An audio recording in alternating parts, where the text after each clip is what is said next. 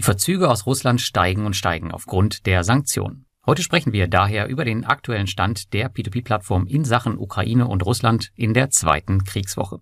Darüber hinaus schauen wir noch auf den Aktionsplan von Twino dazu. Ich zeige euch, wo ihr am besten auf dem Laufenden bleibt. Und daneben schauen wir uns auch noch ein paar Nicht-Kriegsthemen an, wie zum Beispiel die neuen Asset-Backed Securities auf Debitum Network. Und es gibt auch noch eine wichtige Meldung für alle Evo Estate-Investoren. Alle Informationen, die du jetzt gleich hörst, sind wie immer zur weiteren Recherche auch nochmal im Blogartikel verlinkt, den du in den Shownotes findest. Wenn dir das Format gefällt, dann like, abonniere und kommentiere gerne meine Kanäle. Ja, knapp zwei Wochen wütet nun schon der Krieg in der Ukraine und ein Ende ist noch nicht in Sicht. Die Auswirkungen auf den B2B-Markt halten sich aber in Grenzen. Zwar gibt es kleinere Zahlungsverzüge und russische, ukrainische und mittlerweile auch weißrussische Kredite wurden von den Märkten geworfen. Im Großen und Ganzen Sieht aber alles ziemlich robust aus. Ich kann natürlich hier nur für Plattformen sprechen, wo ich selbst investiert bin und die einen gewissen Grad an Verbindung in die Krisengebiete haben. Allen voran natürlich Robocash, wo das Team teilweise in Russland sitzt. Die Plattform läuft aber nach wie vor wie ein Uhrwerk und ich habe gehört, dass erste Investoren auch schon zurückkehren, jetzt nachdem sie gemerkt haben, okay, die haben das wohl im Griff. Ich selbst habe zuletzt sowohl die Liquidität des Zweitmarktes als auch die Auszahlung getestet bei meiner monatlichen Zinsauszahlung und ich muss sagen, es ist alles wie immer, also hier merkt man wirklich gar nichts. Schauen wir auf Peerberry, hier gibt es einige Verzüge, aber auch diese sollten durch die Kurzfristigkeit der Kredite im Zweifel schnell ins Buyback laufen und dann aufgelöst werden. Aber man sieht schon im Dashboard seines Accounts, wenn man auf den Gewinnstatus schaut, also die Rückzahlungen, die da reinkommen, dass das aktuell auf jeden Fall ein bisschen in Mitleidenschaft gezogen ist. Auf Marktplätzen wie Mintos oder Bonster, da steigen ebenfalls die Verzüge, aber noch keiner der Kreditgeber hat meinem Wissen nach substanzielle Probleme geäußert. Ich beobachte die Situation natürlich weiter für euch und auch für mich. Zum aktuellen Zeitpunkt sehe ich aber weiterhin keinerlei Handlungsnotwendigkeit für mein P2P-Portfolio. Was jedoch zum aktuellen Zeitpunkt unvermeidbar ist, das sind Verzögerungen durch Sanktionen und natürlich den Krieg selbst. Hier solltet ihr aber eigentlich keine kalten Füße bekommen, wenn ihr ein mit allen Wassern gewaschener Kredithai seid. Twino ist übrigens noch eine weitere Plattform in meinem Portfolio mit Verbindung zur aktuellen Krise und eine der wenigen, die weiter in Russland Kredite vergeben hat, was vielen sauer aufgestoßen ist. Da man nun aber auch Verzögerungen im Geldtransfer von P2P-Krediten aus Russland festgestellt hat, wahrscheinlich aufgrund der Sanktionen, werden nun keine neuen russischen Kredite mehr gelistet. Die moralische Komponente der russischen Kredite mag hier jeder für sich bewerten, jedoch macht Twino, wie schon aus der Covid-19-Krise bekannt, einen guten Job in Sachen Informationen und so will man jetzt regelmäßig über Neuigkeiten und Vorgänge der Plattform berichten.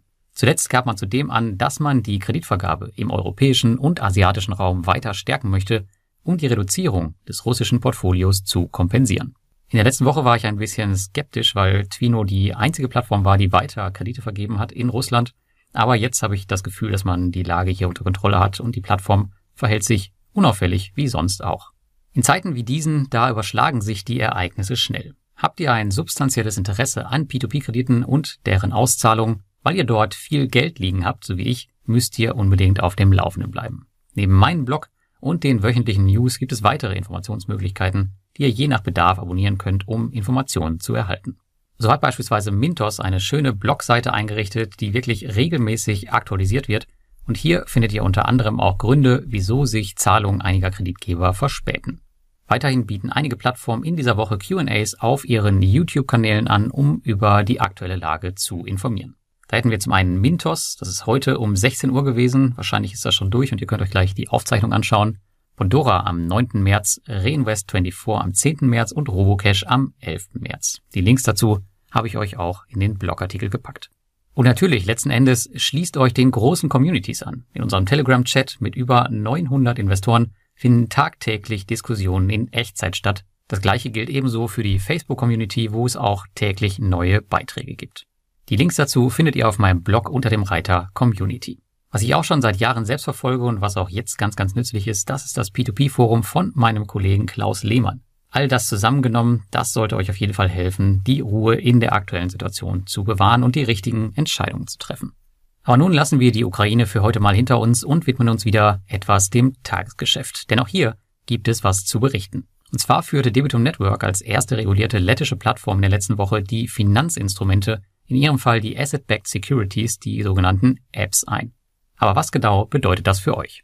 Tatsächlich ändert sich hier einiges. Aktuell seht ihr nämlich nur noch wenige Kredite auf Debitum Network, da nur noch Asset-Backed Securities gelistet werden. Ebenso wird der Auto-Invest aktuell überarbeitet und ihr könnt diesen nicht modifizieren, neu anlegen und er wird auch nicht in die Apps investieren. Investierst du jetzt in eine Asset-Backed Security, bist du schon von Haus aus auf fünf oder mehr Kredite gestreut. Zudem gibt es jetzt informierende Dokumente zu jedem Investment, was du einmal abnicken musst. Und am Ende gibt es noch eine Info für alle Evo Estate bzw. künftigen InRento-Investoren. Die für Anfang März geplante technische Überführung zu InRento verschiebt sich um einen halben Monat auf den 15. März. Grund hierfür sind wohl unvorhergesehene technische Hürden, die erst aus dem Weg geräumt werden müssen. Wenn die Überführung abgeschlossen ist, werden zwei Dinge passieren. Erstens, alle InRento-Projekte werdet ihr in eurem neuen InRento-Account finden, der dann erstellt wird bzw. den ihr erstellen müsst. Und zweitens, alle Nicht-InRento-Projekte werden von Evo Estate abgewickelt und ihr könnt sie dort weiterhin einsehen. Das passiert meinem Wissen nach auch für den Fall, solltet ihr nicht zu InRento wechseln wollen. Ich mache, wie schon erwähnt, den Merger auf jeden Fall mit, da ich denke, dass InRento eine spannende Zukunft haben wird und da ich ja zuletzt sowieso schon sehr fokussiert auf Evo Estate in InRento-Projekte investiert habe. Die Plattform ist wirklich interessant und das liegt vor allem an ihrem 100%igen Fokus auf Mietimmobilien und das ist ja bei mir sowohl im Bereich P2P als auch an der Börse die Alternative zum klassischen Betongold. Ihr könnt euch grundlegend auf meinem Blog schon über InRento informieren. Das Tutorial dazu habe ich euch im Blogbeitrag auch nochmal verlinkt. Nicht vergessen, aktuell gibt es auch noch 20 Euro Startbonus. damit wünsche ich euch eine schöne Woche und bis zum nächsten Mal.